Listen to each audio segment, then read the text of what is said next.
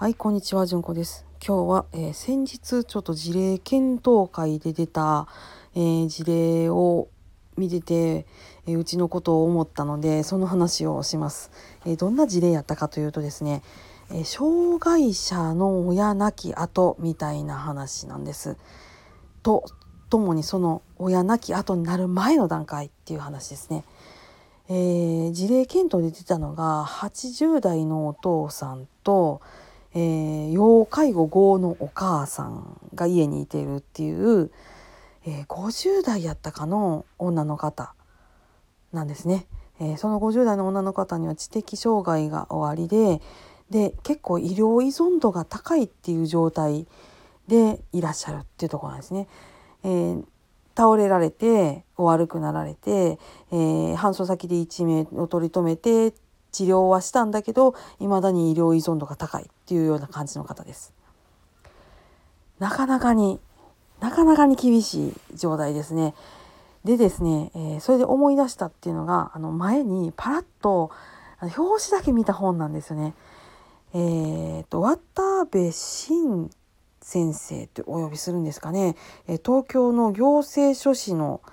先生でいらっしゃるんですけど、親なき後っていうのがそのキーワードになった本を書かれていらっしゃるんですね。タイトルが障害のある子の家族が知っておきたい親なき後ってこの本をね、タイトルだけちょっと見て気になるなと思ってたんですけど、その事例検討をしている中でこのタイトルが思い浮かびました。つまりこのお父さんとお母さんっていうのは娘さんの娘さんを残して自分たちが順当にいくと死ななければいけないっていうことってあんま考えたことがなかったのかなっていうことだったんですよ。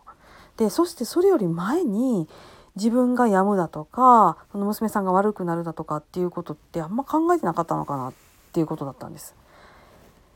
高齢者にはね結構手厚いんですよこの国。特に65歳以上だと、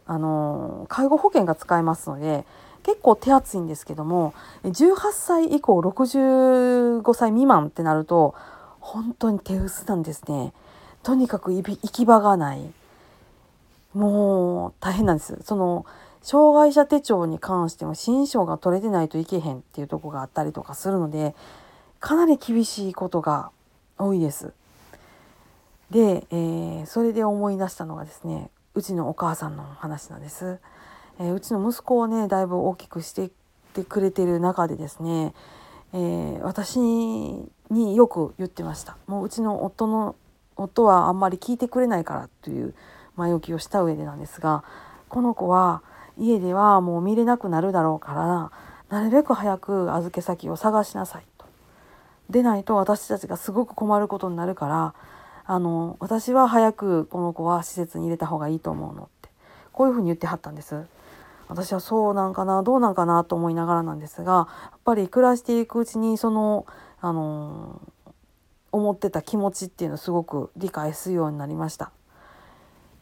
どこかでねお母さんはうちの息子を育てる中で何かすごい限界を感じたんだと思うんです。どうしても越えられない壁があるっていう、だから誰かに託さなければ介護だけの人生になってしまうっていうところを何か思ったんだと思うんです。で、私自身も彼と関わっていく中でやっぱりどこかで諦めた瞬間っていうのがありました。ダメなんだっていう何かが分かってしまうっていう瞬間です。いやね、私自身が医療従事者だから患者さんには希望を持ってもらいたいし、希望がなくなったら本当に人生って生きるのが辛いだけのものになってしまうので、希望は本当に人生を生きるために大事なのでどうしてもそのような声かけをしてしまうんですが、希望自体がすごく砂上の楼閣というんですか机上の空論というんですか、本当に脆いものっていうこともあるので、なんかね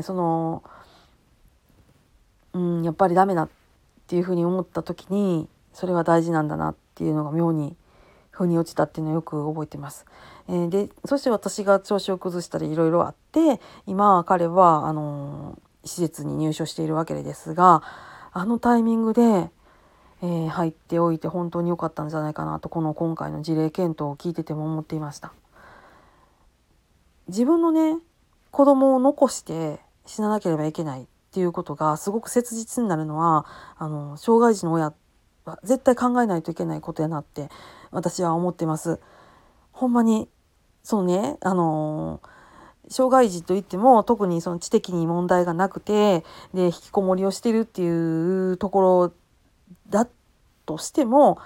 精神障害の何がしかがつくとは思うんですけど、それでもそれとやっぱこれとは話が違うっていうレベルの、知的の発達障害っていうところにやっぱり超えられない何かがあるので、やっぱり親としてそこは考えとかないといけない、考えとく必要があるっていうふうに私は思っています。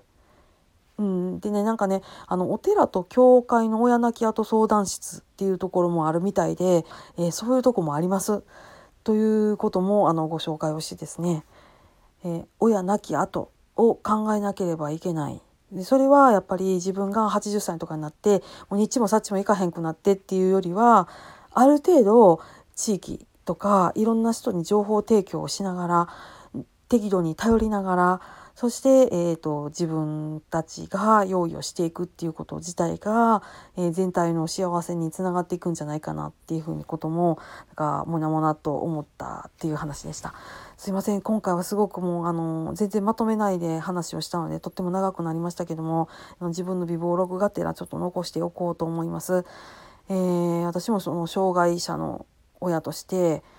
本当に全く人事ではないなっていう事例検討でした。やっぱ10年後20年後を見据えたことを考えていかないといけない、これはその子を子供に持った縁、それ縁あるものとしての、態度かなっていうふうなことをちょっと思っています。はい、今日もありがとうございました。長々と失礼いたしました。もし何か思うことがありましたらぜひ教えてください。はい、皆さん今日もどうぞ安穏な一日をお過ごしください。それではまた、ごきげんよう。